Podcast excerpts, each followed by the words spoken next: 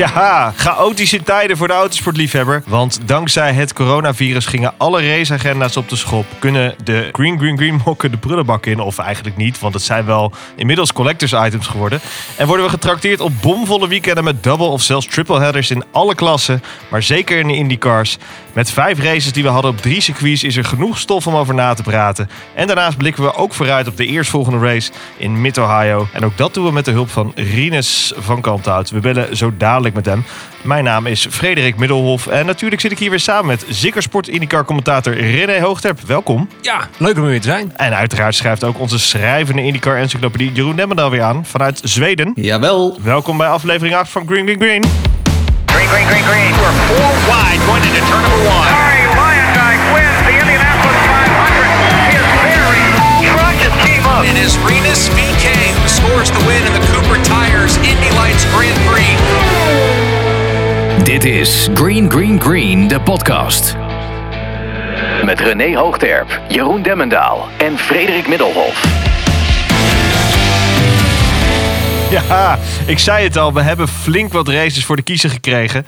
Eh, die kunnen we dus gaan behandelen. Jeroen, kun jij ooit een overkill aan, eh, nou ja, laat staan races, maar IndyCar races krijgen? Nooit. Echt never. Uh, nee, ik bedoel, ik heb gedurende de winterstop en de coronapauze die daarop volgde, dus dat was bij elkaar acht maanden of zo, heb ik drie of vier seizoenen van oude IndyCars terug zitten kijken via YouTube. Heerlijk. Ja, en deze man heeft ook nog een relatie. hoe zit het met jou? Ja, ja Jeroen, goed gedaan, ja. Nee, um, ja, het, het, was wel... Het, het was lekker om... Hè, we hadden natuurlijk die seizoensaftrap in Texas. Dat duurde natuurlijk veel te lang na de, het vallen van de vlag in Laguna Seca. Wat inmiddels al heel erg lang geleden is. Maar ja. dan opeens vijf races uh, in, in drie weekenden. Ja, dat is geweldig. Geweldig om zoveel uh, raceactie te hebben. En uh, natuurlijk Iowa was nog eventjes pittig. Zo. Niet één, maar twee nachtraces. Ja, ik had wel wat je te doen, ja. Nou ja, ik kan me voorstellen. Jeroen, heb jij die races nog live gekeken, Iowa? Nou, ik wil het zeggen, wat die relatie betreft. Uh, ik heb Iowa even naar de ochtend verschoven met een kopje koffie erbij. Um, want ik zit ook in mijn zomerhuis nu, gedurende de, zo de zomerweken. Um, en dan, uh, ja, als ik dan midden in de nacht op ga zitten om naar een IndyCar race te kijken, dan uh, kijkt mijn ega me niet heel vriendelijk meer aan. Maar het, het, het, is toch Midnight Soul daar? Het is Midnight Soul, ja, maar je hebt nog steeds gewoon als mens slaap nodig. heel goed, heel goed. Voordat we gaan terugblikken, mannen. Eh, natuurlijk is er heel voorzichtig positief nieuws te melden over Alex Zanardi. Na zijn vreselijke ongeval met zijn handbike natuurlijk. Hij is overgeplaatst naar een revalidatiekliniek. En het feit dat dat al kan nou ja, dat moeten we dan maar als uh, hoopgevend beschouwen, uh, René. Absoluut, absoluut. Veel sterkte vanuit onze kant aan Alex Hardy. Nou, laten we dan inderdaad eens beginnen met de eerste race van dit Quintetta Races. Even ons geheugen opfrissen. Race nummer 2 van het seizoen op de heilige grond van Indianapolis. En op deze 4th of July is het Green, Green, Green. Rinus VK. Rinus van Kanthout is binnen in de zesde ronde van de wedstrijd. Dan komt uh, Rinus van Kanthout. Hopelijk kijken ze eventjes uh, te goed bij elkaar. Rinus is er voorbij. Oh, klein schouderduwtje uitgedeeld. Rinus zo naar de vijfde positie. Daar komt hij hoor. Scott Dixon. Push to pass. Versere banden. En heel gemakkelijk pakt hij dan de leiding over van Graham Rail. Nog altijd Rinus van Kanthout op de vijfde positie. In slechts zijn tweede IndyCar race. 19 jaar jong, hè? laten we dat ook niet vergeten. Oh nee, Power, dit kan er ook weer bij komen. Hè, met ach, ach, ach. En dus zou ik graag willen dat de camera een beetje uitzoomt. Want rechts in beeld, daar moet Rinus komen. Denk zwart-wit. Daar is hij, daar is hij. Gaat hij er voorbij komen? Rinus van Kant aan de Colton Hurt, daar linksonder in beeld. Ah, daar is hij, kijk. Hij heeft het geprobeerd hoor. Rinus van Kant uit rijdt dit jaar zijn twintigste seizoen in de IndyCars. De Iceman wordt hij genoemd. Maar man, man, man, ondanks dat hij later deze maand 40 wordt, kan deze man zo hard sturen. Hij wint. Dixon wint ook op de Indianapolis Motor Speedway. VK is binnen op de vijfde positie.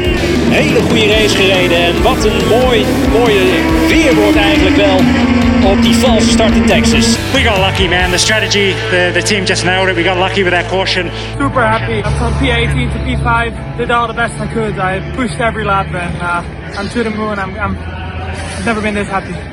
Ja, nee, een vijfde plaats is voor Rinus VK. Dat was wel even nodig, hè? Ja, kijk, het was natuurlijk een valse start in Texas. En eh, we hebben natuurlijk de vorige podcast erover gehad. En hij weet zelf donders goed dat het niet heel erg goed ging daar. En dan is het wel lekker dat je dan op een roadcourse zit. En dat je dan dat alles ook jouw kant opvalt. Natuurlijk, het was een, een hele goede strategische call om, bleek achteraf natuurlijk dan, om, naar, om naar binnen te halen zo vroeg. Ik moet eerlijk zeggen, ik dacht eerst van oei.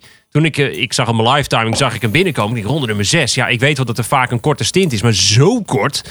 Dat, ik moet zeggen dat ik me daardoor wel liet, eh, liet verrassen. Uiteindelijk was het gewoon een geweldige call. Want kijk, het kan zo vaak gebeuren. We hebben het Nick de Vries bijvoorbeeld vorig jaar in de GP2. Formule 2 moet ik zeggen. Ik blijf gewoon GP2 zeggen. Ehm hebben het ook vaak gezien. Dat, dat, dat je dan verse slof hebt gemonteerd. En dat je dan denkt, oeh, nou, nu heb ik een partijgrip. En dan ga je ze na drie rondes oproken. En dat deed Rinus dus nu niet. Hij had dus en het tempo en hij kon de banden heel houden. Waardoor hij dus uiteindelijk heel veel posities wist te winnen. Ja. En dat is ja, geweldig. Heel goed eh, stuurwerk. eh, Goed gedaan door Rinus. Nou ja, wat je doet, je zet hem op een vrije baan en op verse banden. Op een, en dan ook op, een banden, eh, op de bandenversie die beter werkt met die auto. Ehm, en daar heeft hij vooral in die eerste stint zo ongelooflijk veel posities eh, mee goed Ja, gemaakt. je moet het En nog steeds managen natuurlijk, hè? Tuurlijk, je moet het nog steeds doen. En daarom is het, het is een combinatie van eh, een, nou, een goede strategie van een ECR, eh, maar ook gewoon goed stuurwerk van Rinus. Ehm, maar vooral in die eerste, in die eerste stint maakte hij zo ontzettend veel plaatsen goed. Daarna kregen ze ook die caution nog, die gewoon precies op het goede moment viel. Met, met dank aan Oliver Askew. Ehm, ja, dus ehm, prima. Maar ja, aan de andere kant, ehm, eh, hoe, hoe ehm, indrukwekkend Rinus ook was. mijn god, die gebelde naar uit Auckland. Eh, Scott Dixon, allemaal magisch. Twee jaar twee. Eh, net als in Texas stond er geen maat op Scott Dixon. Ehm, hij, hij moest zichzelf natuurlijk naar voren werken. Toen zat hij op een gegeven moment achter Graham Rahal. En ja, zodra die Graham Rahal voorbij was, hebben we hem eigenlijk gewoon nooit meer teruggezien. Tot aan de finishvlag. Eh, hij- was echt niet te geloven. Kijk, en wat, wat eh, René ook al in zijn commentaar zei, hij is, hij is bijna 40. Sterker nog, hij wordt vandaag, op deze dag dat we aan het opnemen zijn, wordt hij 40. Eh, maar je ziet het er niet aan af. Hij is, hij is echt als een goede whisky. Hij wordt alleen maar beter met de jaren. De veelvraat, hè? Dat eh zoals jij hem altijd noemt. Ja, maar ik, ik, ik, Met verven. Nou ja, maar hij is eh, gewoon zo ontzettend sterk. En gewoon het team van Chip Ganassi is sterk. Want we hebben natuurlijk ook eh Rozenquist. eh komen ze daar natuurlijk op met zijn eerste overwinning in Road America. Dus ja, Chip Ganassi is sterk. En Scott Dixon is gewoon altijd sterk. En dat is eh, mooi om te zien. Wat ook mooi om te zien was, was dat, dat, dat het robbertje tussen eh, Rinus VK en eh, Colton Hurta. Waarbij het eh, daar nog wel goed ging. Nou, een paar races later ging het dus duidelijk wat minder goed in Iowa. Maar het was wel, ehm, ik, ook, dat vond ik wel heel typerend. We spreken hem zo dadelijk, Rinus natuurlijk nog. Maar het was weer even hard tegen hard. Eventjes even de wielen die elkaar raakten. En dat hoort gewoon bij het leerproces. Dat je gewoon weet, nee, je kunt gewoon ook even een, een schouderdeal krijgen. En dat is goed om te zien. En gewoon een keurig resultaat gewoon. Ja, en dat leerproces, als we het daar dan over hebben, dat zie je dus ook terug bij Oliver Askew. Hè? Ik bedoel, ehm, eh, in Texas was het Rinus die gewoon echt eh, ehm, flink door de leerschool ging, zeg maar, en een paar keer goed op zijn plaat ging. En nu was het Oliver Askew die Ja. gewoon bij het uitkomen van de laatste bocht dat ding achterstevoren in de muur parkeerde. En die heeft dus ook die onvermijdelijke crash die je allemaal in je rookiejaar gewoon een keer moet meemaken. Die eerste Ja. IndyCar crash, die heeft hij nu ook achter zijn kiezer gehad. Ehm, en zelfs wel zo meteen ook gaan bespreken. Hij, en de races daarna deed hij het al een stuk beter. Ook dat weer is dat hoort allemaal bij dat eerste jaar in die IndyCar. Het gaat gewoon een paar keer fout. Dat weet je gewoon. Ehm, en wie mij ook opviel trouwens, ehm, hij, hij viel uiteindelijk uit met een kapotte Honda-motor. Maar dat was Spencer Piggott. ehm, die een eenmalig optreden had in eh, eh, de auto van het nieuwe team C-Trone Buell Racing. Eh, dat team dat heeft een partnership met Rail Letterman. Ehm, en wat ik wel eh, opmerkelijk vond, was dat eh, Piggott het eigenlijk een stuk beter deed dan vaste Rail Letterman-rijder Takuma Sato. Dus wat mij betreft kun je je dan af gaan vragen: is Spencer Piggott, staat hij niet op de lange termijn nominering om misschien bij Rail Letterman weer een stoeltje te krijgen? Interessante concept, interessante concept. Kortom, een goede winnaar. Een ijzersterk resultaat voor Rinus eh, in slechts zijn tweede race. En het circus reisde verder naar het favoriete circuit van de Nederlander... Road America in Wisconsin. Voor de eerste keer dit weekend in Road America is het green, green, green. Hunter Ray aan de buitenkant bij Newgarden. Kan hij dat laten staan? Nee, krijgt daar een schouderduw. Of is het Patricia Ward hier aan de buitenkant bij Simon Pagenaud. Dan komt hij buitenlangs. Ja, ja, ja, ja, ja. Goeie actie zeg hier van Rinus VK. Buitenom bij Simon Pagenaud. Wow, problemen. Rossi is daar rechtdoor geschoten. Hoppakee, Zack fietst er ook af. Nou, ik heb nu drie Andretti's daar zien grasmaaien. Tino Ferrucci, poging nummer twee. Oh, kijk die, kijk die, kijk die. Oh, contact daar. Ja, ja, absoluut contact daar met het linker achterwiel van Ryan Hunter Ray en is er wel voorbij. Oh, problemen. Nee, nee, nee, nee, nee. Problemen bij Graham Rail. Oh, hij staat af. Newgarden slaat af. Hij heeft een 8 seconden in handen. Weer, weer, weer. Rustig blijven, rustig blijven. Hij slaat weer af en Power er voorbij. Ferrucci er voorbij. Power, zeg ik. Ja, daar komt Dixon. Oh, Power verremt zich. Dixon buitenom. Oh, die komt, die breekt weg. Daar komt hij, daar komt hij, daar komt hij. Daar is er voorbij. Dixon pakt de plek over van Will Power. Daly die er dan voorbij gaat. Oh, contact daar. Oh, Daly. Ja, Daly die is nou de compleet afschrijft. Hoppa, daar komt Alex eh, Pallo. Pallo op via het gras zelfs. Pallo pakt hij hem bij Ryan Hunter Ja hoor. Wat een heerlijke actie zeg van Alex Pallo. Wat een geweldenaar. Won de seizoensopener in Texas. Won zeven dagen terug in Indianapolis. Hij wint ook de eerste race van het weekend van deze doubleheader in Road America. Scott Dixon pakt 3 uit 3. Yeah, it just shows the depth of the team and what they were able to do and go for another win. Deel 2 van dit tweeluik, de zondagrace op Road America. En voor de tweede keer dit weekend is het green, green, green en meteen al schade voor Connor Daly. Colton Hurta buiten elkaar. Hunter Ray krijgt een zet. Chaos bij het aanremmen van de eerste bocht. Jack Harvey was er ook bij betrokken.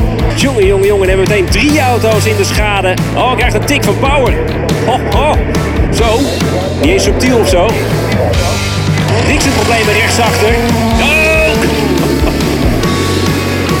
Oh, dat scheelt ook weer helemaal niks, hè. We hebben dus de situatie dat deze Patricia Award op jacht gaat naar misschien wel zijn eerste overwinning. Maar hetzelfde geldt natuurlijk ook voor Felix Rozenquist. Oh, en ook Dixon slaat af. Het gaat dus nog maar een seconde.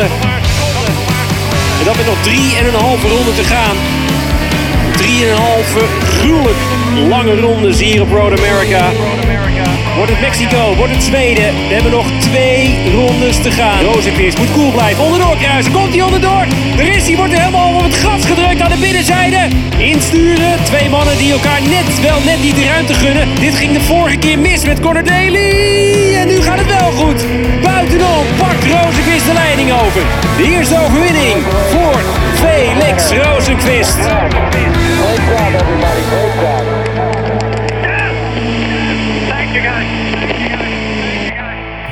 Road America, een prachtige baan. En ja, voor het eerst publiek aanwezig, toch Jeroen? Ja, absoluut. Eindelijk weer eens publiek bij een IndyCar race. Eh, toch wel fijn om te zien. Vooral omdat die eerste twee wedstrijden natuurlijk eh, met al die lege tribunes. Ehm, dus ja, nu eh, dit weekend de Winnebago's waren er weer. De barbecues die werden weer aangestoken. Precies zoals het hoort. Ehm, Road America wat mij betreft echt de mooiste baan in Amerika. Perfecte staat ook dat Wisconsin, hè? Wisconsin, de cheese state. Of de Ja, dairy zeker. state heet het geloof ik. Maar er komt heel veel kaas vandaan. Er zijn ook daar erg van de koeien in Wisconsin. Maar ja, nee, twee mooie winnaars. En ehm, ja, ik bedoel, laten we beginnen bij race 1. Eh, wat een openingsfase vooral. Hè? Want ja, ehm, het is wel mooi dat Dixon uiteindelijk die wedstrijd wint. Maar Rinus was wat mij betreft verantwoordelijk voor de move van het weekend. Eh, buitenom bij IndyCar eh, en Indy 500 winnaar Simon Pagino. Alsof hij er niet staat in de carousel. Ehm, de Amerikaanse commentatoren, Townsend Bell, Paul Tracy, die werden helemaal gek. Ik ook trouwens. Ik zat te schreeuwen naar mijn televisie. Ehm, toen- op op, op zo'n wijze dat ook mijn vriendin zei van... wat is er allemaal, wat is er allemaal? Ik zeg, oh, niks joh. Ik zeg, eh Rinus laat even zien dat hij erbij is. Eh, dat is prachtig om te zien. Ja, het leuke is, we spreken hem zo dadelijk. Ik ben heel erg benieuwd hoe hij dat zelf eh, gaat lezen. En ja, het is uiteindelijk dat. Het gekke is, daar eindigt eigenlijk de goed nieuws show. Van eigenlijk het hele weekend in Road America. Want veel, veel Hmm. gedoe geweest met, met, met, eh, met brandstof besparen en dat Ja. soort zaken. Dus uiteindelijk eindigt hij dan buiten de top 10. Met jammer, want dat, ik denk dat top meer 10 verdiend. was. Het had zeker meer Ja. verdiend, absoluut. Ja. Ja, en dan hebben we natuurlijk verder ook het, eh, het grote foutenfestijn bij, eh, bij Penske. Ehm, vooral Zo. in de, pits, eh, in de pitstraat. Newgarden die hem af laat slaan. Power die een veel te trage stop heeft. Ehm, ik moet ook zeggen, vooral in deze serie races... ik heb een hoop mislukte pitstops gezien. Want ook in Iowa ging lang niet alles goed. Ehm, en, je, en je vraagt je dan toch af, eh, René... zou dat drukke schema en die hitte dan toch een beetje de, zijn tol eisen op de cruise? Nou, ik vind het inderdaad wel een, goeie, eh, een, een goed punt. Want natuurlijk, eh, het eerste waar je misschien aan denkt is... Goh, het zal wel zwaar zijn voor de rijders. Maar ja, hey, de monteurs, die Zo. zijn, die zijn constant... En, en er wordt er nog een pak schade gereden ook. En dan heb je dus een double header. En dan moet je toch tot s'avonds laat moet je dan eh, die auto weer repareren. Ja, ik, ik, ik kan me dat best voorstellen. Ja, en dan natuurlijk ook het hele weekend met zijn mondkapje voorlopen. Dus je ademt ook net wat, lin- Nee, ja. wat minder makkelijk. Je voelt je wat Dat minder comfortabel. Ik bedoel, hè, in de Formule 1 zagen we dat vorig jaar bij Mercedes, die in Duitsland opeens in andere pakjes rondliep. En opeens ging alles fout in die pitstraat. Eh, dus ik, ik, ik denk dat dat hier ook zo is, inderdaad. Wat je zegt, die drukke schema's, lange dagen. En dan is het ook nog een vrees. In, in Indianapolis was het heel warm, in Iowa was het warm. Ehm, Road America viel het allemaal wel weer mee, maar toch twee races in één weekend. Ehm, ja. ik denk toch dat dat wel aantikt. Absoluut. En dan eh, heb je dus heel veel pech her en der. Wie profiteert ervan? Natuurlijk Scott Dixon. En zo pakte hij drie uit drie overwinningen. Er kwam een vraag binnen van Joost. Die uh, vraagt uh, heel terecht. Is Dixon de IndyCar GOAT? Nou, dat lijkt me wel, toch? Ja, toch? Ja. Ik bedoel, hij is gewoon flink op weg om titeltje 6 mee te pikken. Dus ja, absoluut. Ik vind... Ik, ik, het leuke is, en dat heb ik ook bij. Uh, even een heel klein dwarsstraatje, heel kort over de Formule 1. Ik heb ontzettend veel respect voor mensen die een sport domineren. Want dat is ongelooflijk knap. En dan heb ik het over Lewis Hamilton. Maar ik heb het ook met Roger Federer, uh, Nadal. En ik ben niet eens zo'n tennisliefhebber. Maar ik vind het geweldig als iemand, een sporter. Zo lang een sport domineert. En wat je vaak merkt is ook in, in Nederland. Van, ja, bijvoorbeeld nu met Hamilton. Ja, Hamilton, die wordt, het wordt ook allemaal wel makkelijk gemaakt. Ik denk, nou, hoezo makkelijk? Ik, uh, het wordt dan heel erg gedownplayed, de prestaties van een, een, een topsporter. En in dit geval vind ik dat met Dixon. Ik, ik kan er heel erg van genieten. Klinkt gek, maar ik kan er best wel van genieten als iemand een sport domineert. Ja, ik ook hoor. Ik ben het met je eens. En nou is het natuurlijk in IndyCar het een stuk moeilijker om te domineren. Zoals uh, Mercedes en Lewis Hamilton dat doen. Maar het feit is wel um, dat Scott Dixon altijd weer boven komt drijven. Uh, want er zijn een hoop uh, voormalig kampioenen, daar gaan we het straks wel over hebben. Uh, mensen als Ryan Hunter Ray, Will Power, die één keer of twee keer een, een, kampioenschap hebben gehaald, maar daarna toch eigenlijk nooit meer dat nieuwe, datzelfde niveau gehaald hebben. Scott Dixon haalt altijd weer dat topniveau. Hij bewijst het keer op keer weer. En dat is wel. Um, dus ja, absoluut. Wat mij betreft is Dixon absoluut de IndyCar GOAT. Um, en naast hem op het podium stond natuurlijk rookie Alex Palou. Uit Spanje, ja. die, die echt een uitstekende race heet. Um, en teamgenoot bij de, zijn teamgenoot bij Delcorn, Santino Ferrucci, die finishte keurig als zesde. Dan deed hij een dag later in race 2 netjes over. Dus al met al best een heel goed weekend, ook voor Delcorn Racing. Um, ja, die Ferrucci is toch nog wel aardig terecht gekomen daar. Hè? Ik bedoel, hij lijkt bij een Indy... Uh... verguisd in Europa, maar lijkt in Indy wel redelijk zijn draai te vinden, volgens mij. Ja, maar dat is ook omdat hij um, wel ontzettend uh, veel zoete broodjes aan het bakken is. Ook, ook qua PR. Zijn PR, hij is heel erg vriendelijk, hij is heel erg netjes. Um, die, die, die wild kid die hij was in Europa, dat is hij echt niet meer. Um, en hij werkt gewoon heel hard. Want dat, dat is absoluut uh, duidelijk. Hij werkt hard, uh, hij levert resultaten. Je, ziet dat hij uh, steeds minder fouten maakt, steeds minder ehm, brokken maakt. Dus ja, hij doet het goed. Hey, die tweede race, René, die startte nogal rommelig. nogal rommelig, nou, dat is wel een understatement. Nee, het was vooral een hoofdrol in negatieve zin voor Will Power. Die had kennelijk iets te bewijzen. Eerst ramt hij Hunter Ray eraf bij het aanremmen van de eerste bocht. Een bocht verder geeft hij Rail dan een zet. En dan vervolgens gaat hij zelf door het gras stuiteren. Nee, het was, uh, het, was, het, het, was niet best van Power. En uh, Rail was uh, heel, heel, heel duidelijk na afloop. Hunter Ray was ook heel duidelijk na afloop. Die zei iets van, he's driving like a wrecking ball of zoiets, zei hij. Dus nee, het was, het, het, was, het was hectisch. Nou, dat is zeker waar, ja. Ja, Rail, die was echt bloedlink na afloop. Die zat echt te stomen van achter zijn mondkapje tijdens dat interview na afloop, ja. Um, overigens ook nog wel uh, bij Rail Letterman waren ze ook niet helemaal tevreden met dat betonnen muurtje wat daar stond. Uh, wat een beetje uitstak. Uh, ja. Want daar heeft hij nog wel echt goed zijn auto kort gereden. Ook. Nou ja, daar maakte ik ook een opmerking over. Wat werd afgedaan door jullie als ja, maar dit is oldschool racing. nou, ik vind het nog steeds gewoon een heel gevaarlijke betonnen muur hoor. Ja, ik weet niet. Is het is ook oldschool racen. Maar oldschool racen is soms ook een beetje gevaarlijker.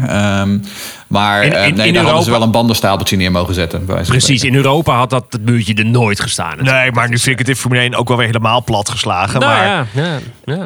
Ja, precies. Ja, exact. Uh, nou ja, Rinus die had natuurlijk wel gewoon een hele goede openingsfase. Want ondanks al die chaos, uh, Rinus die uh, slalomde daar netjes doorheen. en toen lag hij opeens zesde, terwijl iedereen achter de, de safety car reed. Maar ja, uiteindelijk viel ook hij verder terug. Um, ik, ik, begreep van hem dat hij heel veel last had van overstuur. Maar ik kan het straks later ook nog wel uitleggen uh, als we hem spreken.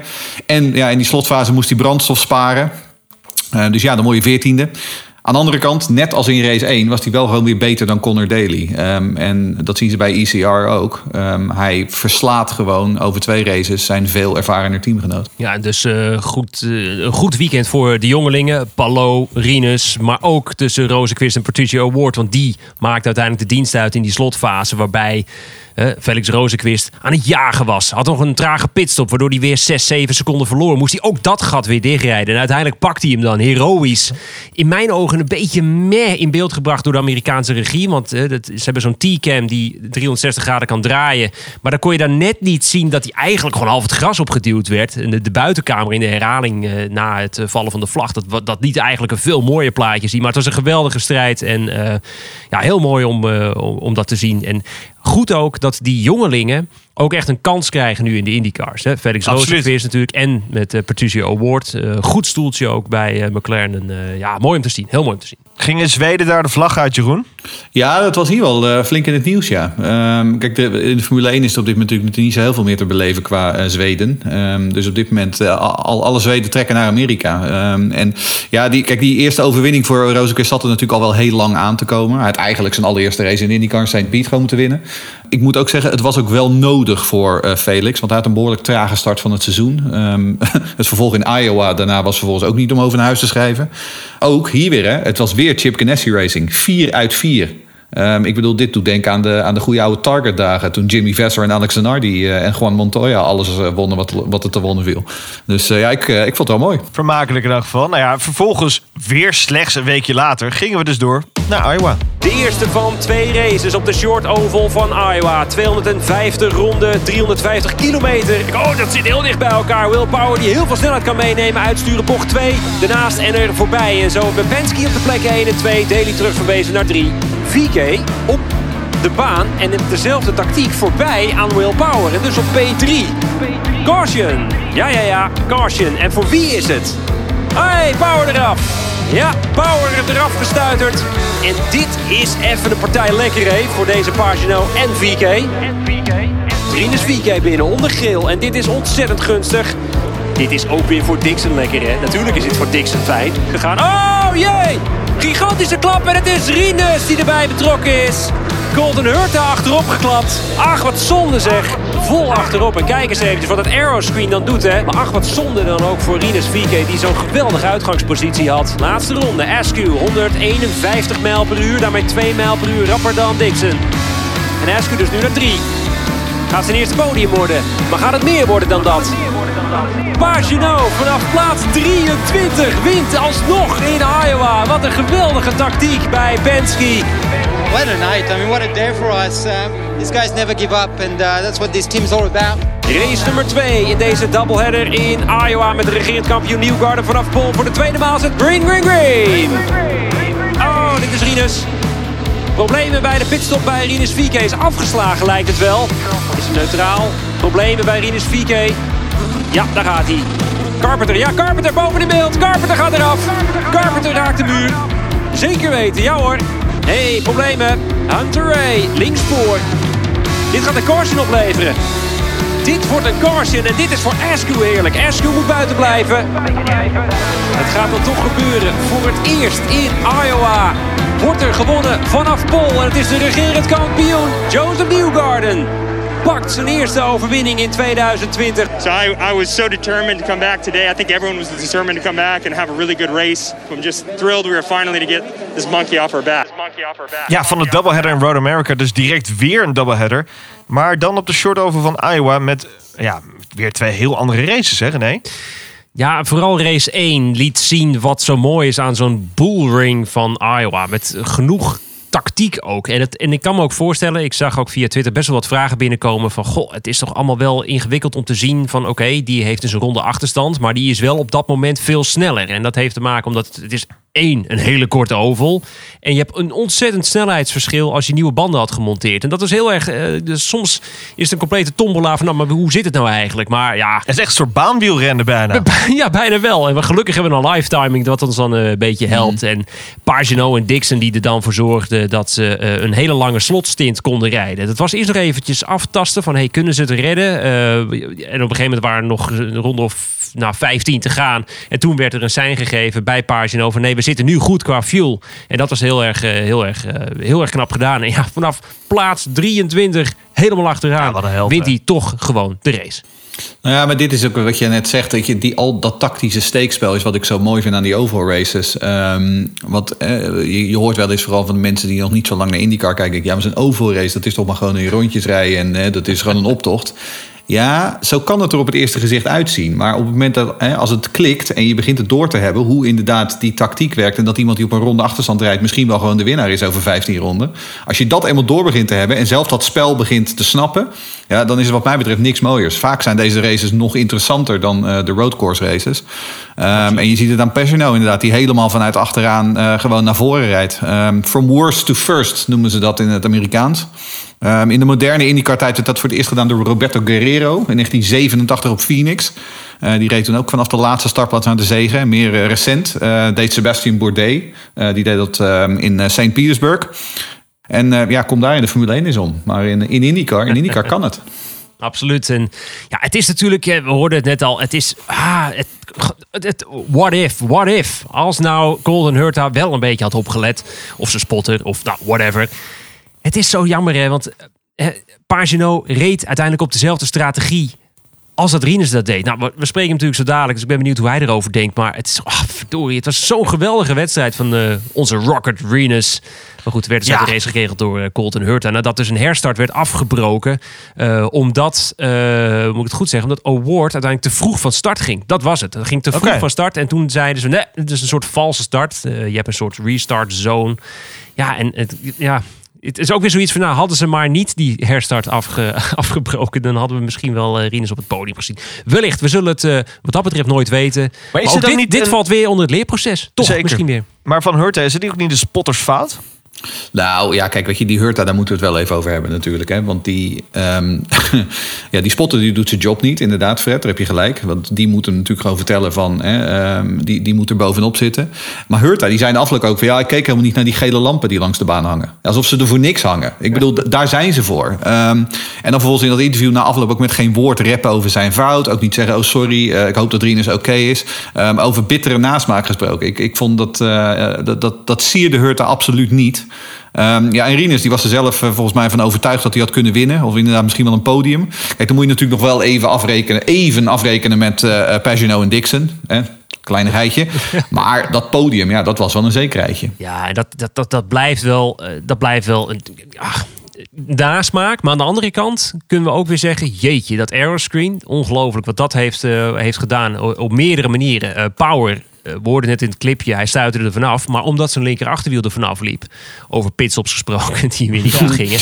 Maar je zag dat wiel, dat stuiterde. Dan, hij werd ingehaald door zijn eigen linker voorwiel. En dat natuurlijk, het raakte. En dan kun je de kritiek zeggen, ja, maar hij raakte de aeroscreen niet. Nee, maar als hij hem wel had geraakt, dan was het echt serieus eh, precies. slecht geweest. Dus En het is. Het De is- wat-als vraag wil je eigenlijk niet. Nee, daarom. En, en je zag ook de schade, was een foto die ook eh, beschikbaar kwam.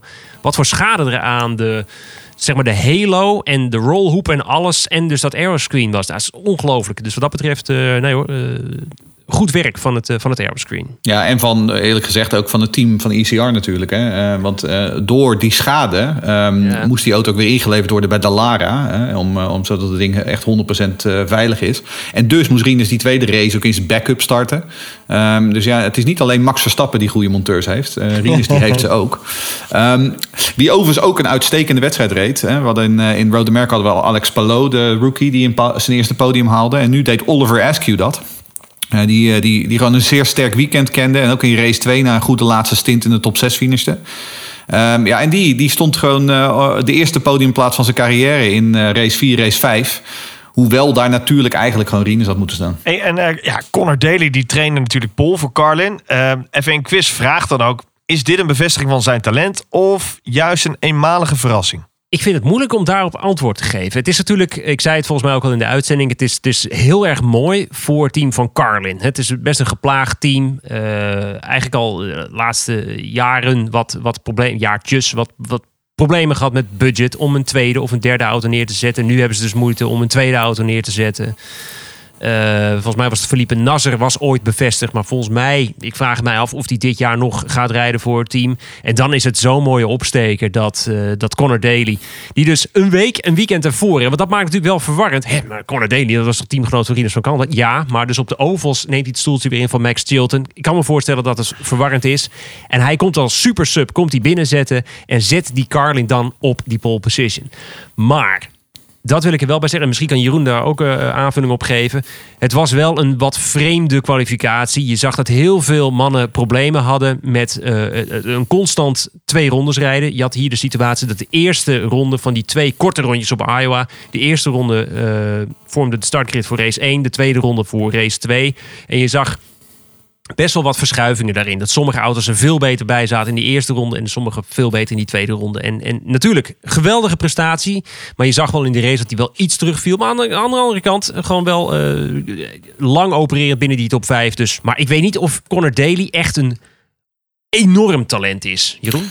Nee, dat denk ik niet. Um, en dat heeft hij ook hij heeft natuurlijk in Europa nog wel wat GP3 gereden en GP2. Ja. Um, nou, dat was nou niet heel erg om over naar huis te schrijven. Maar hè, in IndyCar um, uh, kun je uiteindelijk toch ook met... Uh, is het materiaal gewoon veel belangrijker. en uiteindelijk had Carlin wel gewoon de goede afstelling. Want het, zowel in die eerste ronde als in die tweede kwalificatieronde uh, zat hij bij de beste. Want hij start ook in race 2 uh, ho ho hard van ja. voren ik moet wel zeggen trouwens, ik vond het een waanzinnig uh, kwalificatieformat. Dus vooral als je zo'n header hebt. Om dan gewoon ja, die twee absoluut. rondes, waarvan de heel eerste tof. ronde voor de eerste race en de tweede ronde voor de tweede race telt. Ik vond dat wel echt heel gaaf. Um, dus ja, ik, ik weet het niet. Ik, ik denk wel dat, um, dat inderdaad um, het voor Carlin inderdaad een opsteker is. Uh, die tweede auto die komt er gewoon niet, trouwens niet. Want ze hebben geen moeite om hem op de baan te brengen. Hij is er gewoon op dit moment niet. Dat ding staat nu ergens in de schuur. Um, Felipe Nazer inderdaad, die zou in St. Piet rijden. Maar die gaat niet meer rijden dit seizoen. nou, Sergio Sette Camara, die zou er ooit in gaan rijden. Maar die gaat er nu in die elektrische grasmaaiers aan de slag. Hij moet het toch zeggen. ik moet het even zeggen, uiteraard. Dus nee, ja, het, het, laten we hopen dat dit wat extra centen richting Carlin brengt. Zodat die tweede auto snel weer terug Alright. Ja. ja, goed. Dat was dus de eerste race op vrijdag. Race 2, René. Ja, kijk, het, het, nadeel is, dan heb je race 1 gehad... en dan heb je eigenlijk alles wat Iowa zo mooi maakt... heb je dan in, uh, heb je dan in race 1 met een stukje uh, drama... En, uh, even een fikse klapper en natuurlijk tactiek. ja, het was, het was wat minder hectisch in race 2... maar wel mooi dat Joseph Newgarden... die trainde voor de derde keer dit seizoen naar de pol... en nu heeft hij hem ook eindelijk weten te vertalen naar een overwinning. En je zou zeggen, Iowa, gewoon rondjes rijden. Nee, het is dus nooit voorgekomen dat er vanaf pole position gewonnen werd. Ja. En nu is het dan dus eindelijk wel gedaan door uh, Joseph Newgarden. En zo is zijn uh, campagne eigenlijk voor 2020 ook uh, officieel begonnen. Ja, Derde nee, pole van het jaar. Het was inderdaad, het was, ik moet wel zeggen, ik vond het een, een iets minder interessante wedstrijd dan die eerste. Want die eerste die was echt heel goed. die tweede, daar had ik op een gegeven moment had ik wel even een extra kopje koffie nodig. Vooral in die laatste honderd ronden. Maar goed, weet je, Will Power, zoveel pech had al dit seizoen. Die wordt gewoon netjes tweede. Dat is toch goed. Um, Graham Uh, was eigenlijk de hele wedstrijd gewoon goed. Zat goed van voren, werd uh, derde. Um, en daarmee heeft hij met die derde plaats heeft hij nu al twee podiumfinishes te pakken dit seizoen. Uh, en vorig seizoen had hij er geen één. Dus bij, bij Rail Letterman um, gaat, gaat het ook naar voren. Ja, en dan, dan, moeten we toch kijken hoe Rinus deed. Nadat hij natuurlijk naar de backup car ging. Het was duidelijk, we hoorden via de boordradio... dat hij heel veel aan het zoeken was naar afstel. Ja. Dan was het te onderstuurd, dan was hij weer te overstuurd. constant aan het zoeken. Ja, en dan uiteindelijk... Nederlands kwaaltje lijkt het wel bijna, hè? Dat we ontevreden zijn over de afstelling. ja, ja, misschien wel. Nee. Hij kon dus wat dat betreft niet echt uh, potten breken. En die pitstop, die dus ook daar niet, niet goed ging. Dan had hij twee rondes achterstand. Ja, dan ben je natuurlijk gezien. Ja. Zeker op Iowa. Ja, jammer. Ja, dat was gewoon een foutje van het team. Hè? Ik bedoel, want uh, er zaten nog maar drie wielen op die auto. En toen uh, vervolgens liet ze hem al van de jacks vallen. Ja, met drie wielen kom je gewoon niet zo ver. Um, ja, dan, hè, dan stolt die auto. Dus dan moet je hem weer zeg maar, aanduwen en aanslaan. En nou ja, voor het weet lig je dan twee ronden achter. En dus finishte die uiteindelijk als zeventiende. Um, al met al best wel een moeilijk weekend. Die tweede, die, die, die backup auto, die, lacht, uh, uh, die afstelling was ook duidelijk minder goed dan, uh, dan, dan van zijn primary. Dus ja, het was gewoon uh, een moeilijk weekend waar ze uiteindelijk toch zoveel meer in had gezeten. Ja. Nou ja, goed, hoe dan ook. Uh, Newgarden die wint dus en die slaat dus weer een beetje terug in die strijd om het kampioenschap. Uh, waar Dixon nog altijd ruim aan de leiding staat. Um, Pagino doet het na die overwinning in die eerste race natuurlijk ook wel weer redelijk mee in die titelstrijd. Um, en Pato Award hè, blijft een factor in zijn, wat nog steeds gewoon zijn eerste volledige IndyCar seizoen is. want goh, wat had die een pech. Weer een mislukte pitstop. Um, en daarvoor miste hij eigenlijk een vrijwel zekere tweede podiumplek voor Aaron McLaren. Dus um, ja, En dan Colton Hurta, die had een wedstrijd waarin eigenlijk niets lukte. Eh, en die werd net als in race 1, werd hij als negentiende geclasseerd. Dus ja, die valt nu weer wat terug in die titelstrijd. Hoi, dit is Rinus VK en volg Indie Podcast NL op Twitter. Dus nu in totaal zes races gehad. Ja, het klinkt gek, maar we zijn dus bijna halverwege het seizoen nu. Met nog maar acht stuks op de planning. Dus laten we maar eens even naar wat trends gaan kijken. Wat kunnen we nu concluderen? Isiar, waar staan ze in de pickorde? Strategisch zijn ze dus wel oké. en een aantal sterke finishes hebben ze wel in de pocket. Maar ja, ik denk qua afstelling was het vooral in Road America erg zoeken. Plus veel schade natuurlijk, hè? VK. ja, Texas, Daily in Road America en Carpenter in Iowa. Het is natuurlijk, hè, Rinus flink teruggezakt natuurlijk door, de, door die wat slechtere resultaten. Maar Rinus doet het goed. Rinus doet het gewoon prima in zijn, in zijn openingsseizoen. En, en we zijn bijna verwend geraakt aan eh, goede resultaten. Natuurlijk ook in de Formule 1. En dan, en we moeten niet vergeten, in de IndyCar is het echt best wel moeilijk. En ECR is wat dat betreft... Het is een goed team, maar het is geen topteam. Eh, en, en je moet hem gewoon vergelijken met zijn teamgenoot. En dat doet hij helemaal prima. Dat doet hij heel erg goed, Rinus. Nee, ECR is, ehm, ze staan eigenlijk waar ik ze verwacht. Eh, ze zijn zeker niet de traagste, eh, want ze, zijn, ze doen het beter dan Voigt. Eh, ze doen het beter dan Carlin. Eh, ze doen het beter dan eh, de helft van Andretti, daar gaan we het ook nog over hebben. Ehm, maar het is een beetje de Alfa Tauri eh, van, van de IndyCar. Ehm, ik bedoel, uh, Rinus Pech, ik, ik denk dat, weet je, dat vertekent iets in de stand. Want als die namelijk in Iowa wel die, eh, ehm, die top 5 finish had gehad... of dat podium, die podiumplek had gehad... dan had hij gewoon bij de beste 12 gestaan. Ehm, maar ja, de marges zijn dun. ECR is natuurlijk gewoon vergeleken met de, met de grote teams een klein team. Ehm, ja, en het checkboek van Ome Tony en Ome Ed heeft al een aantal keer eh, open gemoet, gemo- gemoeten. Eh, dus ja, weet je, dat is, dat, is wel, dat is wel jammer. Maar er zit wel een hoop potentie in, dat vind ik wel. Dan de rookie-strijd, mannen. Ja, VK, SQ, Palo. Hoe zal dat zich ontwikkelen? Nou ja, VK staat momenteel 20ste overal. SQ 11e. Hij leidt er dan vlak voor Palo, die 12e staat. Maar het zit voor mij zo dicht, dicht bij elkaar. Zeg 20 punten tussen Rinus en Oliver SQ. Ja, nee, het, het, het is inderdaad wel ontzettend close bij die rookies. Ehm, kijk, want dat hele middenveld zit ontzettend dicht bij elkaar. Hè. Eh, en één goed resultaat of één slecht resultaat maakt dan het verschil. Daarom staat Rinus nu 20ste en Oliver Askew 11e. Ehm, kijk, het voordeel van IndyCar is, je pakt altijd punten. Eh, en daarom is het inderdaad maar, maar 20 punten wat er tussen die eh, top 12 en eigenlijk de nummer laatste zit.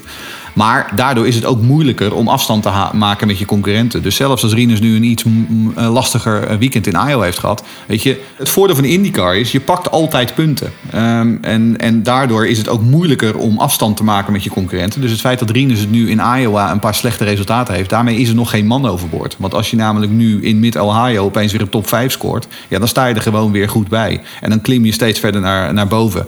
Ehm, dus ja, dat is een beetje... eh, het punten tellen in, in IndyCar is heel anders dan in Formule 1.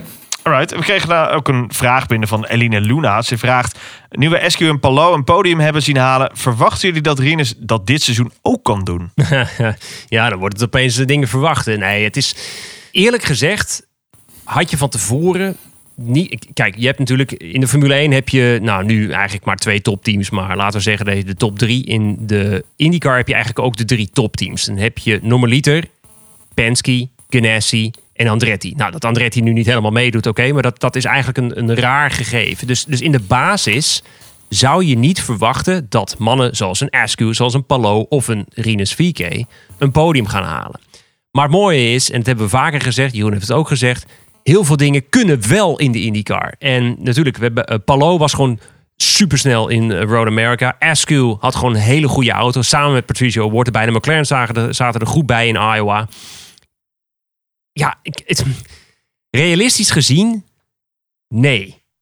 Maar het is IndyCar, dus het kan wel. Ja, dus dat is mijn antwoord. En het is ook zo moeilijk te voorspellen. Hè? Want om heel eerlijk te zijn, ik had niet verwacht dat hij er in Iowa zo goed bij zou zitten. Ehm, vooral in die eerste race. En Nee, dat zat hij dus wel. Terwijl ik dacht juist, hij gaat in Road America gaat hij flink van zich doen spreken. En daar had ECR het hele weekend gewoon eh, last. Dus weet je, het is ook gewoon zo lastig te voorspellen. En de marges zijn zo klein, omdat die auto's allemaal zo gelijk zijn. Dus weet je, eh, wat ik zeg, als je één voorvleugel tandje verkeerd hebt staan... sta je opeens twee tiende achter. En daarmee, dan sta je opeens achttiende in plaats van vijfde. En dat is, dat is het verschil eh, met Formule 1. Mee- en tegenvallers, mannen. Nou, ik ben een beetje op gaan letten. Ja, maar... Marco Andretti. Dat is Oh, oh, gewoon echt. Hij doet me echt denken aan de dagen dat Gianmarina Bruni en Gano Moussani in de Formule 1 ronddwelden daar achterin. Het is echt. Wat doet wat- deze man? Die mag toch gewoon die, die befaamde achternaam toch ineens dragen? Of ben ik nu heel erg. eh, Nou ja, nou, ik, volgens, mij heb ik, volgens mij heb ik ergens in de race, ik weet niet meer, ik, ik, ik, je hoort natuurlijk neutraal te blijven. En ik heb volgens mij ergens, toen kwam Andretti in beeld die gewoon gespind Ja. Volgens mij Road America. Toen, toen zei ik zoiets van, Ach god. oh ja, hij doet ook nog mee. zoiets zei ik. En dat is, ja, het is, het is niet Tekenend. heel... Nou, te- het- op de eerste plaats niet heel chic voor mij. Op de tweede plaats, het is misschien toch wel tekenend. Want het is, het is echt 2011, Iowa. Dat is zijn laatste Grand Prix, of Grand Prix, zijn laatste overwinning geweest. En dat is echt heel lang geleden. Dus ja, Ja. nee, ik... Inderdaad, mooie ja. achternaam, maar Ja. het is zeker niet... Nee, nou ja. Nee, ja, nee. Eh, nee. Ik moet zeggen, ik vind Aaron McLaren SP, daar krijgen we zo nog wel een vraag over, maar die vallen me heel erg positief op. Ehm Coin ook trouwens, eh, want Coin raakte natuurlijk twee top-engineers kwijt eh, en die raakte Sebastian Bourdais kwijt. Ehm, Maar Ferrucci en Palau doen toch gewoon leuk mee. Eh Ericsson heeft een goede start gehad. Rail heeft een goede start gehad. Ehm, minder. Ehm, Sato. Sato ben ik... Je begint je langzaam en zeker af te vragen... is het niet een beetje klaar met Takuma? Ehm, aan de andere kant, eh, hij brengt wel gewoon heel veel centen eh, mee. En nou ja, dat, dat vervang je niet zomaar. Hè? Panasonic, Ja? Kaihin, dat zijn grote geldschieters van RLL. Hij had wel een paar mooie top 10 finishes, toch? Ja, één of twee. Maar hij staat nog steeds gewoon 18 in, in, in de, in de titelstrijd. Hij valt Als je- niet echt meer op. Hoe oud is Takuma inmiddels? eh, 42 of zo. Ja, ja, zoiets. ja. Ja. Het begint ook wel een beetje. ehm, ehm, het, het begint wel een beetje over te raken, vind ik, voor Sato. Ehm, en Voigt, ik moet zeggen, Voigt valt mij nog steeds tegen. Eh, Charlie Kimball rijdt niet zo hopeloos achteraan als Tony Kanaan en eh Matthäus Leest vorig jaar. Maar ehm, om nou heel erg eh, te zeggen dat, het over, dat we erover naar huis kunnen schrijven eh, met een briefkaart, nee, niet echt. Nee, nee. Maar Kimball valt me dan ook wat dat betreft ook niet eens tegen. Ik, vind hem, eh, ik, ik vond hem in Texas was hij natuurlijk sterk. Hmm. En eh, nou ja, Dalton Kellett, daar kunnen we het eigenlijk niet eens over hebben. Ja, die deed ook mee. Dat is, dat je, ja, dat is ook iets dat je denkt... Toptalent. hij rijdt, Nou, hij rijdt ze uit. Hij rijdt ze in ieder geval uit. Dat, dat kun je ervan zeggen. Dat, dat, is een, dat, is, dat is ook een win, ja. Nou goed, ja, kijk, als Maar- je de drie kalendermaanden achteraan rijdt, ja, dan kan ik hem ook wel uitrijden. Nou ja, het is de Nicolas Latifi van, eh, van de IndyCar, hè, zoals we eerder al vastgesteld hebben. Precies. oh, oh, oh, oh, ja, ja, ja. Maar Dixon, hallo hé. Dixon Scott Dixon een toch wel, hè? heeft toch een serieuze voorsprong in het kampioenschap nu. Hè? Dat is, wat is het, 49 punten. Ja, dat is... eh, dat is eh, hij, kan, hij kan gewoon een eh, race niet opkomen dagen. En dan is hij net... En dan moet Pagino winnen en alle pu- bonuspunten pakken. En dan is hij net zijn kampioenschap. Ja, pak ze gewoon als ze voor het grijpen liggen, hè, Scott Dixon. Daar Dat is het. gewoon echt enorm goed in. En dat is het, Dat ja. is inderdaad kun. Hey, Gino Maria Morales vraagt: hoe kijken jullie tegen Aero McLaren SP's opmars aan? Ja, is, ja, zijn ze nou boven verwachting, zoals verwacht? En hoe verwachten jullie dat het verder zal gaan? Ehm, nou, ehm, ik, ik moet zeggen, het gaat vlotter dan ik verwacht had. Ehm, ze hebben uiteraard natuurlijk flink geïnvesteerd. eh, maar aan de andere kant, eh, Aaron McLaren bouwt op het oude Schmidt-Peterson motorsport. Ehm, dus er zijn een hoop nieuwe mensen bijgekomen. Nieuwe engineers, nieuwe rijders. Eh, je verwacht dan toch dat het, eh, dat, het, dat het nog wel even wat tijd nodig heeft... om op elkaar ingespeeld te raken. Uh, maar ik sprak zowel uh, Pato Award als Oliver Askew voor de race in Iowa. En Award die gaf daarin ook toe. Hij zegt, ja, we zijn nog steeds aan het leren. We zijn nog lang niet op elkaar ingespeeld. En als je dan ziet dat ze in Road America al bijna winnen... Um, en Askew die gaf ook aan, die zei, zei van ja, ik ben nog steeds aan het leren. En die pitstops, ja, ik ben er nog steeds niet helemaal 100% mee bezig. Uh, en nog steeds niet 100% comfortabel mee. En ook hij finisht gewoon op het podium. Um, dus ja, ik, uh, ik, ik, ze doen er wat mij betreft echt boven verwachting. En dan hebben we nog een Fernando Alonso. Zou hij nou blij zijn dat hij het Andretti-stoeltje heeft laten schieten voor een McLaren SP-stoeltje? Ja, nou, dan kunnen we inderdaad ook meteen de vraag van Dennis wel meenemen. Die vraagt namelijk, wat is er met team Andretti aan de hand? En hebben ze behalve Rossi en Hurta nog wel de juiste rijders?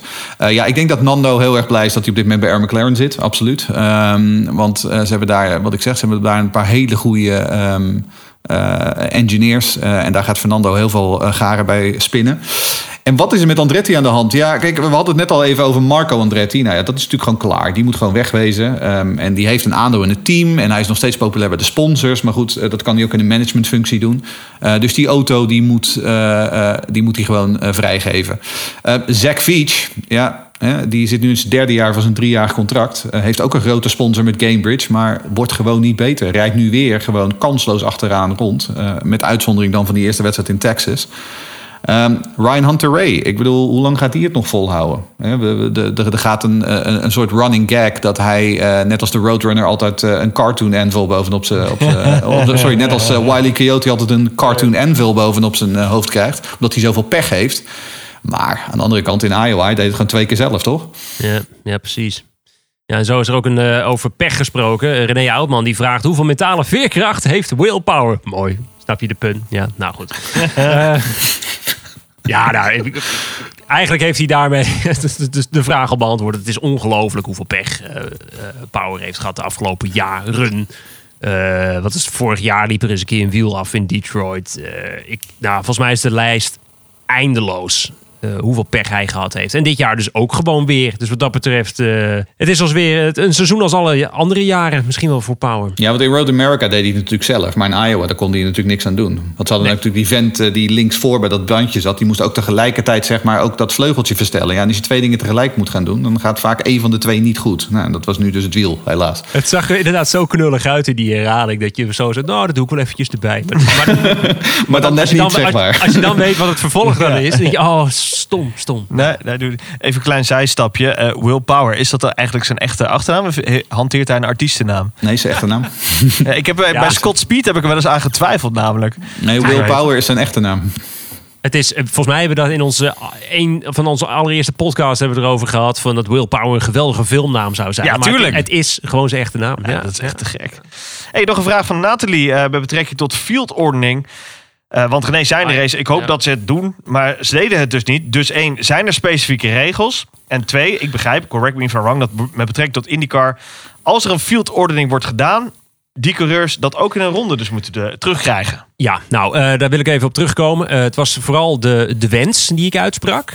maar het is niet altijd per definitie de regel. Nee. Heel even eh, recap over ja. dit fieldordening. Ja, field ordering, dat, eh, dat, dat moet, als er dus een pacecar situatie is geweest, en vooral bij een oval heb je dat, maar ook op de road courses, dan heb je situaties waarin de auto's die tussen de lead lap auto's zitten en die dus eigenlijk op een ronde achterstand zitten, dat die eh, weggestuurd worden. Dat die dus weggehaald Zoals worden. in de Formule 1 gebeurt. Zoals, ja, maar in die zin is het dus wel anders. Want in de slotfase van, eh, want dat is dus het verschil. Het is volgens mij bij de short ovals is de laatste 20 rondjes, bij een road course is de laatste 15 rondjes.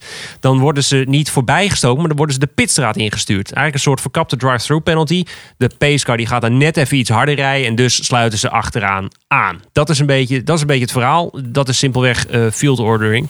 Eh, je hebt niet te maken met een lucky dog, wat je hebt met NASCAR. Dat er één geluksvogel is die dan een hele ronde eh, terug mag, mag pakken.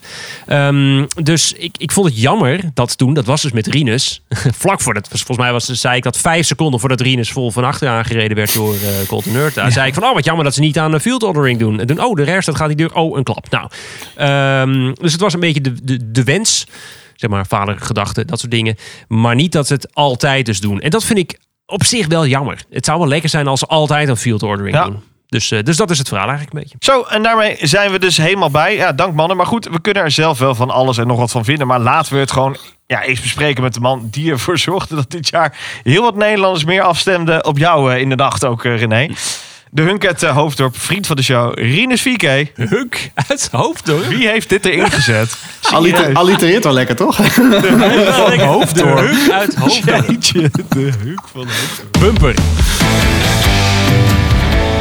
Ja, daar is hij hoor. We hebben Rinus weer aan de lijn. Welkom jongen. Ja, het is voor jou ook even uitrusten na een paar hectische weken, nietwaar? Ja, zeker. Eh, drie weken, vijf races.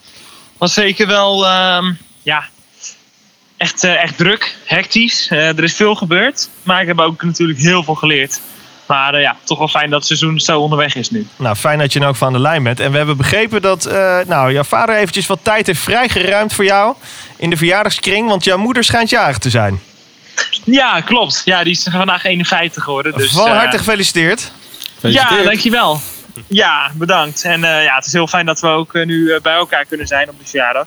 Dat is wel gezellig. Dat eh, kan ik me wel goed voorstellen. Ja, het is namelijk best wel een drukke periode geweest. Eh, was het fysiek zwaar? Eh was fysiek wel zwaar. Ehm, de zwaarste was toch wel Indy. De eerste van die, van die vijf races in die drie weken tijd.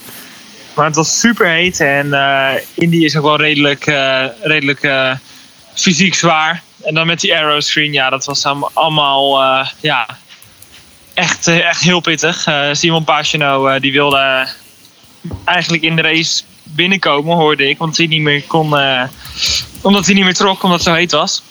Maar eh, ja, het was zeker wel zwaar. Maar eh, ja, uiteindelijk op een gegeven moment begon het echt mentaal wel pittig te worden. Je zegt het aeroscreen, hè? Het, wordt natuurlijk flink getest met de koelmogelijkheden. Maar kun je eens uitleggen, voor ons als leek die niet met 300 plus op een circuit raast... wat is nou het grote verschil ten opzichte van die kilometers die je vorig jaar hebt gemaakt... nog zonder aeroscreen?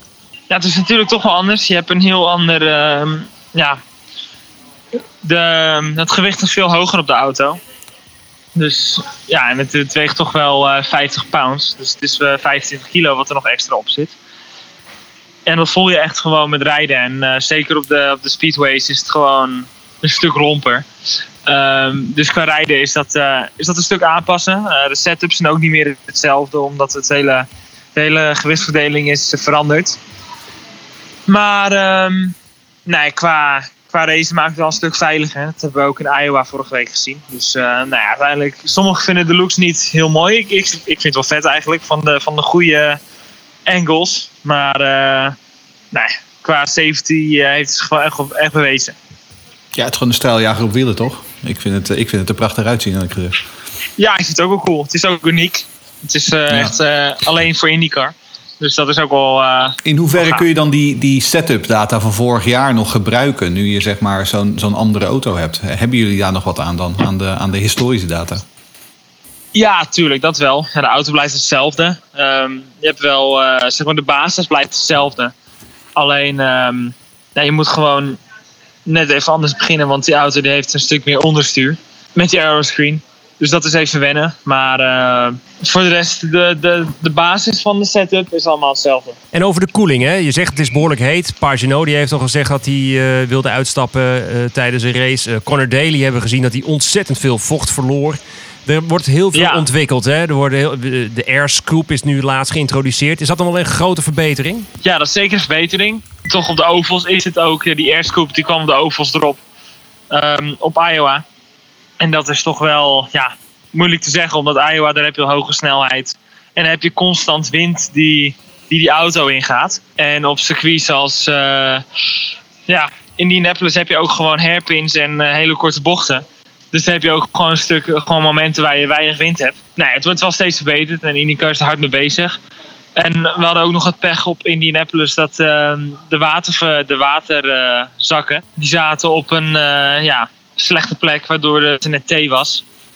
En eh, ja, na die race is het ook meteen aangepast. Eh Rinus, eh, ook nu zijn er heel wat vragen binnengekomen door de luisteraars. Hartstikke leuk. Eh, de eerste wil ik meteen even doorpassen naar Frederik. Ja, Albert van Marwijk vroeg via @indiepodcastnl op Twitter. Rinus, wat is jouw nummer 1 droom van auto- en circuitcombinatie? Oh, dat is een goeie. Ehm, nou, ik denk toch Rood-Amerika.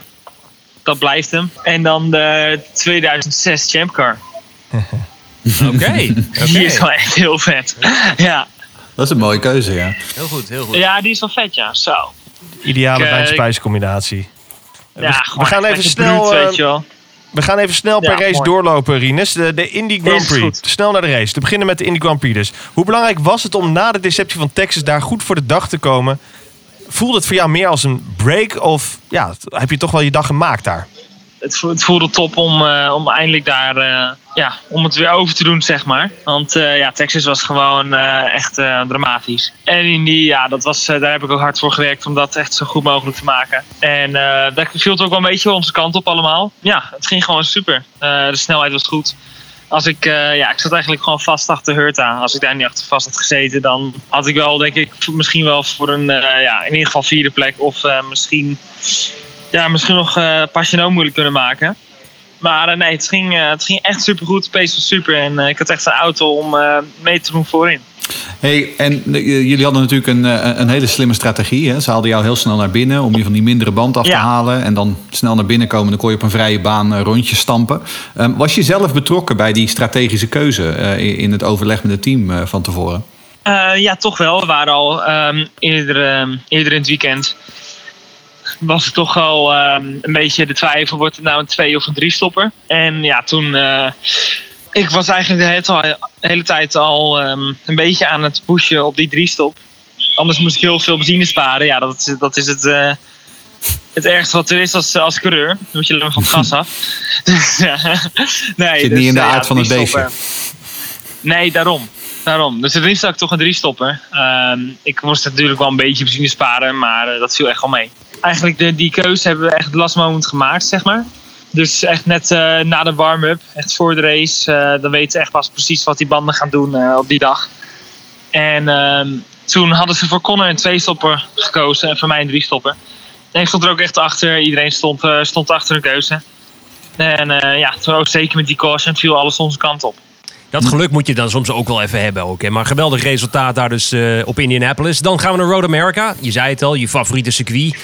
Ja, het, toen, het was pas de derde race van het jaar. Maar het is misschien nu al de move van het jaar. Buitenom Pagino in de carousel. Was dat Ja, gewoon die iets... was vet. Nou, precies. Maar ontstond het gewoon? of, eh, of dacht je al van tevoren van... eh, ik ga hem daar gewoon pakken? Nou, ik was eigenlijk een beetje bezig met eh, Patricia Ward. Die haalde ik in de bocht daarvoor. haalde ik hem binnendoor, dus daar zat ik zeg maar naast. Dus we gingen, ik ging naast hem de carousel in. Alleen ik, ja, ik voelde, ik had zoveel grip. Ik denk, nou die Pagino kan ik ook nog wel hebben. Dus ik ging standen gewoon op het gas en eh, ik ging er voorbij. Ja, dat was wel vet. Hmm. En daarna kwam je ook steeds verder op eh, natuurlijk. Ehm, en toen begreep ik ook dat je ook nog een, een plastic zak in je voorwielophanging eh, opving. Ja, en, en een klein klopt. foutje maakte, klopt toch? Ja, zeg maar heel veel eh, rijders die gingen, ja, die Dirty Air was vreselijk slecht in bocht 13. Die normaal bijna vol gas is. Ja, iedereen ging er rechtdoor zo wat. In ieder geval eh, vijf gasten ook voor me. En ehm, ja, ik ging ook mee. En ehm, toen eh, kwam er in, inderdaad een plastic zak op me. Eerst op mijn voorvleugel en daarna klapte die op mijn suspension. Ja, dan dan word je echt een eh, letterlijke parachute. en op rechte stuk, ja, dan, eh, dan word je echt, eh dan ze je alle kanten voorbij. Dus ik was daarna bezig om echt zoveel mogelijk die rumble strips te pakken, zodat hij eraf trilt, zeg maar. En na een rondje of vijf was dat wel eh, gelukt, gelukkig. Nou ja, dat was dan eh, race 1. Maar race 2, we begonnen natuurlijk behoorlijk hectisch. Eh, veel eh, incidenten. En linksom, rechtsom, jij kwam er gewoon doorheen. En dan had je dus een hele goede koppositie eh, eh, te pakken in die openingsronde. Maar daarna, daarna viel je wat weg. Ehm, kun je uitleggen hoe jouw race verliep? Eh, en dan ook met brandstof besparen was dat ook nog wel een, een dingetje, had ik begrepen, toch? Ja, nou, ik had gewoon heel erg moeite, die race met de setup. Eh, we kregen het niet voor elkaar om, eh, om zo lang eh, snel te zijn op, ja, op oude banden. Dus onze drop-off was veel groter dan van de rest. En ehm, ja, dat was gewoon echt heel moeilijk. En eigenlijk, ja, ik, ik was alleen maar aan het verdedigen voor iedereen die van achter kwam. Dus pace kwam gewoon echt tekort. Het was gewoon ook overal in Rood-Amerika een moeilijk weekend. En ja, op het einde moest ik nog, ehm, omdat ik extra aan het verdedigen was, ehm, kwam ik zeg maar niet op mijn fuel number, die ik, eh, mijn target. En ehm, moest ik de laatste rondjes extra sparen. En toen na de finish eh, kwam ik ook zonder benzine te staan. Maar nou, dat was natuurlijk jammer, maar eh, ook wel een hele grote les voor mij. Ja, hoe was dat om met Scott Dixon in je nek te zitten die laatste 15 ronden? Ja, ja, dat was wel. eh, ja, tuurlijk. Ja. Eigenlijk voor mij is het meer zeg maar. Ik kijk niet zeg maar van naar de kleuren van de auto. Ik zie zeg maar elke auto gewoon als een auto. Als een obstakel. Dus eh nee, Dixon die zat achter me. En ehm, ja, ik heb echt verdedigd voor mijn leven. Maar op een gegeven moment eh, ja, was ik zo aan het glibberen en aan het glijden. En toen kwam er een foutje. Ja, toen was het weer voorbij. Dus eh, nee, dat was jammer. Maar eh, nee, ik heb het wel zo lang eh, volgehouden als ik kon. Ja, en daar leer je ook weer van natuurlijk. Hey, en dan gaan we Ja, door naar. Iowa. Ehm, nou, dit is natuurlijk een vraag die willen wij uiteraard graag weten. Maar ook Remco van Eldik die vraagt... wat dacht je toen Colton Hurta opeens over je heen kwam? Ja, ja dat was vreselijk. Oh, ja. Ik ja, zat achter Pagino. Ik kreeg op de radio te horen van... zeg maar, qua strategie zit je nu op de tweede, sta je op de tweede plaats. Dus je, ja, we kunnen gewoon voor de overwinning gaan. Of minimaal podium. Dus eh, ik stond met... Ik ging gelijk de pits in met Pagino, Dixon en Rossi. Is het erachter. En ja, er was zoveel mogelijk. Ehm, en toen hadden we de restart. Ik had een supergoeie restart. Ehm, ja, en toen eh, kregen we kreeg te horen yellow, yellow. En Pagino trapte redelijk hard op de rem. Ehm, daardoor, ja, er zat altijd wat vertraging in. Dus ik moest ook wel op de rem stampen. En ik ging wat naar rechts om toch wel ja, even wat ruimte te maken, zeg maar.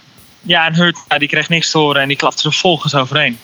Dus eh, ja, vreselijk. Eén nadeel, of één ja, voordeel bij een nadeel is dat het aeroscreen in elk geval gewerkt heeft. En dat eh, Ja, dat zeker. veiligheid voorop. Nick van Ruiven vraagt, hoe blijf je nou zo relaxed na zo'n zware crash? Ja, ehm Hurta die kwam over me heen vliegen, maar ik bleef nog wel op, op het asfalt, zeg maar. Ik vloog niet de lucht in. Dus uiteindelijk, de klap was van achter en in je rug. En je zit zo vast in die stoel. Dus dat op zich was het helemaal niet zo'n harde klap voor mij. Het, was meer mentaal dat, dat het een wat meer een klap was. Maar nou, toen stapte ik uit en ehm, ja, het was gewoon even balen. Ja, adrenaline stroomt er even doorheen, maar ehm, voor de rest, ja. Het was heel natuurlijk, ja, ik heb het al tien keer gezegd, het was super, super balen.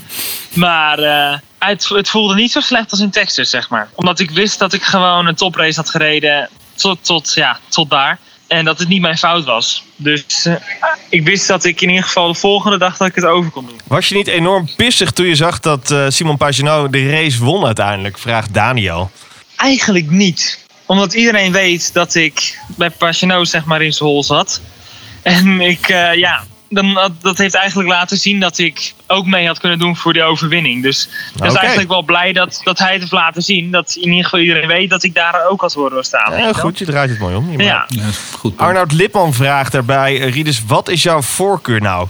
Road of ovals? Nou, de ovals eh, qua crashbudget zijn niet mijn allerbeste circuits, maar ehm, nee. ehm, ik vind ovals wel heel vet. Eh, ovals zijn ook het leukste als je echt een topauto hebt. Zoals race 1 in Iowa was echt geweldig.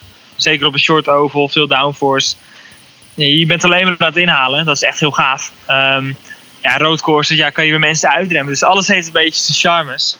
Ehm, en ligt er ook echt aan hoe je auto ligt op het circuit. Als je een super auto hebt, ja, dan ben je echt een beetje, ben een beetje de baas zeg maar, van wat, wat er om je heen gebeurt. Ja, dan, dat, dat voelt zo goed. En dat is op elk circuit, op een eh, oval en op een roadcourse. Dus ja, Ja, het, het ligt echt was- aan, En je was in de eerste race natuurlijk gewoon beter dan Ed Carpenter. Hè? De, de oval-veteraan. Dat moet op zich toch ook gewoon eh, goed doen. Ja, ja, daarom. Dat was zeker goed. En eh, het had een heel mooie eerste race kunnen worden. Dat zeker. Dan gaan we toch langzamerhand een beetje vooruitblikken. Want de eerstvolgende race is een roadcourse. En dan zijn we in eh, Mid-Ohio. Wat voor, wat voor baan is dat? Kun je dat even uitleggen? Eh Mid-Ohio, ja, is wel echt een hele pure Amerikaanse roadcourse. Ehm old school.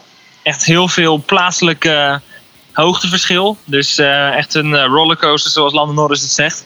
Ja, het is eh, ja, echt heel old school. Gewoon echt bruut racen. En als je eraf gaat, het gras in, ja, dan staat de muur weer heel dichtbij. Dus nee, echt een heel vet circuit. Ik heb daar getest met Ed Carpenter in oktober vorig jaar. En de uitslag van die test was mijn, mijn stoeltje nu bij, bij Ed Carpenter Racing. Dus ja, Ja, want je hebt wel ook wel gewoon een goed goede circuit. herinneringen aan die baan, wat je zegt. Hè? Want ik bedoel, in die test bij Ed Carpenter toen reed een tijd waarmee je op de, op de eerste rij had gestaan bij de, bij de race, in de kwalificatie Ja. dat jaar. Ehm, dus het is, het is ook wel een baan wat dat betreft waar je, waar je best veel vertrouwen voor hebt, denk ik. Ja, zeker. En ehm, het team heeft er ook in het verleden een goede auto gehad. Eh Piggott die was volgens mij de snelste in vrije training. Vorig jaar alleen, ehm, ja, die had een foutje gemaakt in de kwalificatie, wat jammer was. Maar eh, ze hebben wel echt een auto waar je, waar je vooraan mee kan doen. Dus wat, ehm, zijn- ja, wat zijn je verwachtingen? Voor, eh, voor, wa- waar, waar richt je je op? eh, zo goed mogelijk zelf mijn best doen. Als dat, eh, dat goed komt, dan uh, ik weet dat de auto goed ligt. Dan zal ik gewoon vooraan meedoen. En uh, dan zal de kans wel komen om uh, voor de overwinning te gaan. Maar ja, die, die zal vanzelf wel zal het, uh, mijn kant opvallen. Nou, dat is altijd een goed voornemen natuurlijk. Ja, tuurlijk. Hey Rinus, vanavond nog een hapje eten met moeders? Zeker, dat gaan we zeker doen. Heb je er nog een cadeau gegeven? Ja, ja, ik... Ja, het is altijd zo moeilijk wat ik voor mijn moeder moet halen. Maar die heeft een hele... die heeft twee polsen vol met armbandjes. Dus ik heb er een paar nieuwe aanwinsten gehaald. Kijk, kijk, kijk. Goeie zoon, goeie Ja. zoon weer. Hey, rust nog even Ja. lekker uit. Dank weer voor nu. En heel veel succes namens ons in Mid-Ohio. Ja, is goed. Nee, heel erg bedankt. Tja, en we hoorden het Rieders net al zeggen. Een mooie baan. De roadcourse van Mid-Ohio. Ja, eh, René, wat vind jij ervan? Ja, we zeiden Road America dat dat misschien wel de mooiste roadcourse is van het jaar. Dan staat Mid-Ohio op mijn, eh, op mijn lijstje dan misschien wel als nummer twee. Eh, echt, wel een, echt wel een oud gediende ook. Ik bedoel, volgens mij komen ze voor de 36e keer al eh, langs. En dat is ja, geweldige, geweldige rollercoaster. Ik, eh, ik ben groot fan. Eh, Jeroen, in Wisconsin zijn ze goed met koeien. Waar zijn ze goed in in Mid-Ohio? Eh, Ohio, dat is de Volgens mij Bellwether mais, State, toch? geloof ik. Ehm, Was het niet mais? Toch? De Bellwether State, Nee, zeg maar. Zoals. Ohio Iowa, ja. stemt, zo stemt ook Amerika voor het presidentschap. Zo gaat het vaak. Hè? De, de originele swing state in de Amerikaanse Ja, ja. eh, presidentsverkiezingen. Ehm, ja, en Bobby Rahal, die had hier ooit een abonnement op de overwinning. Want hij woonde en woont namelijk in Columbus in Ohio. Dat ligt, hier niet, dat ligt er niet zo heel ver vandaan. En zijn team True Sports, dat was eigenaar van de baan. Ehm, en anno 2020 is het nog steeds een thuisbaan voor Rahal Letterman Lanigan. Eh, het team is nog steeds gevestigd in Ohio, test hier regelmatig. Dus ja, voor Graham Rahal wordt dit een, eh, een, een absolute thuiswedstrijd. Ja, en, eh, maar als we dan kijken naar de kanshebbers. Ik weet niet of Graham eh, daar... Hij heeft wel volgens mij ooit wel eens hier gewonnen. En hebben dus een vader-zoon overwinning hier gehad in Mid-Ohio. Maar gaan we toch weer over Scott Dixon hebben. Hallo, hé. Die heeft volgens mij zes keer gewonnen. En vorig jaar was het een geweldige tweestrijd tussen de beide Genesis. Met de Rozenquist die misschien ook wel kans had op die overwinning. Maar Dixon zei nee, dat we dus eventjes niet. Ja, ik, als we het toch over kanshebbers hebben. Dan, Scott Dixon is altijd kanshebber trouwens. Maar zeker hier met Ohio. Nou ja, Rosenquist verdiende hem vorig jaar eigenlijk, want die was gewoon veel sneller dan Dixon. Ehm, hij parkeerde hem in de keyhole, gooide hem er nog even tussen, zeg maar. Toen reed hij bijna zijn eigen teamgenoot van de baan af. Ehm, maar eh, ja, dat was inderdaad een prachtig gevecht. Ehm, maar het is wel een baan waar het heel moeilijk inhalen is. Want eh, die keyhole, dat is zeg maar een lange door, 180 graden doordraaier. Dat is de tweede, derde bocht op de baan. Daarna heb je een lang rechtstuk. En eigenlijk aan het einde van dat rechte stuk, dat is de enige plek waar je echt in kunt halen. Want daarna ga je zeg maar door eh, naar de rollercoaster heen. Dan gaat het allemaal eh, links, rechts en omhoog en omlaag. Ehm, maar daar moet je eigenlijk gewoon vooral volgen. Eh, want het is, het is ook een, eh, omdat het zo'n oude baan is, is die vrij smal. Ehm, dus het is geen, niet à la Kota in Texas, zeg maar, dat je gewoon eh, 36 meter wijde asfaltstrook hebt. Het is hier echt eh, een lastige baan. Ja, en dan is het zo smal. En dan verwacht je toch best wel wat incidenten. Maar de afgelopen twee edities caution vrij geweest. Dus dan wordt het echt vooral een, een, een tactische race... waar je niet vanuit kan gaan dat het, dat, dat het veld weer achter een pacecar gaat komen. Ja, best wel vreemd, Jeroen. Want het is dus de opwarmer voor de Indy 500 eigenlijk. Ja, want eh, normaal gesproken is dat natuurlijk de Indy GP. En die hebben we al gehad. En nu inderdaad Ja. moeten we dus inderdaad eerst naar Ohio. En vervolgens eh, vanuit Ohio weer naar Indianapolis. Eh, de Indy 500, ja, wat, wat, wat moet je daarvan verwachten? Historisch gezien, goede, goede baan voor Ed Carpenter Racing. Is dat misschien waar Rinus zijn eerste podium gaat halen op de, op de Speedway? Aan de andere kant, het wordt ook augustus. Dus het wordt heel erg warm in Indiana. Ja, Ehm, doet dat nog wat voor de rijders? Ja, dat doet ook wat voor de rijders. En dan nu in Iowa zijn ze na anderhalf uur klaar. Hier moeten ze gewoon tegen de drie uur toch wel gaan rijden. Dus ja, dat wordt een, ehm, een beste uitdaging, die Indy 500. Ja, nou, dat denk ik ook. Ja. Trouwens, eh, dat Mid-Ohio-baantje, is dat niet eh, een beetje te vergelijken met de geasfalteerde versie van het Eurocircuit in Valkenswaard? dat is ook zo'n lekkere, lekkere achtbaan die alle kanten op gaat naar hoog-laag. Nou ja, nou, maakt het Nou, Zandvoort is dat natuurlijk ook, hè? Zandvoort Ja, is ja, natuurlijk ook Zandvoort een ook. eh, hoog en laag. Is ook smal, is ook moeilijk Ja. inhalen. Ehm, Ah, goede vergelijking misschien wel. Ja. Wel lachen. Doe Dan nog voor. even een eh, huishoudelijke mededeling. Ja, uiteraard hebben wij eh, een tijdje geleden ook al onze Green Green Green mokken eh, ter aanbieding gedaan. Dat waren er toen tien stuks. Nu hebben we weer iets nieuws. Nieuws, eh, nieuwe merchandise. We hebben namelijk caps. Wil jij zo'n kekke cap hebben? Laat het dan ons weten via Twitterkanaal @indiepodcastnl. Eh we gaan er daarvan ook dus twee weggeven. Ja, ja. Eh, wat moet je daarvoor doen? Oh, Ja, twee Oh, weggeven. Ja, twee, twee hele caps. Eh, een stukje voorspellen. En wie betaalt dat? Ja, dat betaalt de redactie van Green Green Green. Oh. Voorspel op de welke... voltallige redactie. De voltallige redactie. Voorspel op welke plek Rinus Vierkei zich kwalificeert voor de race op Mid-Ohio. En op welke plek Rinus gaat eindigen in die race. Eh, onder de juiste voorspellingen loten wij dan winnaars. Dus één cap voor de correcte kwalificatiepositie. En één cap voor de juiste voorspelling van de raceuitslag. En hierover zal geen correspondentie plaatsvinden. Oh, mag ik ook meedoen? Nee. Goed mannen, dit was hem weer. Leuk dat je luisterde naar Green Green Green. Eh, Jeroen, dank daar vanuit Zweden, je zomerhuisje. Ja, dankjewel. Was hartstikke leuk weer. Oké, René, jij ook weer dank voor de inzichten. Graag gedaan. En eh, veel plezier met de komende race in Mid-Ohio. En daarna kunnen we ons klaarmaken voor de grootste race van het jaar, de Indy 500. Daar blikken we natuurlijk op vooruit in onze volgende podcast. Blijf ons volgen en reageer op Twitter via @indypodcastnl. Blijf uiteraard gezond en graag tot de volgende keer mannen en vrouwen.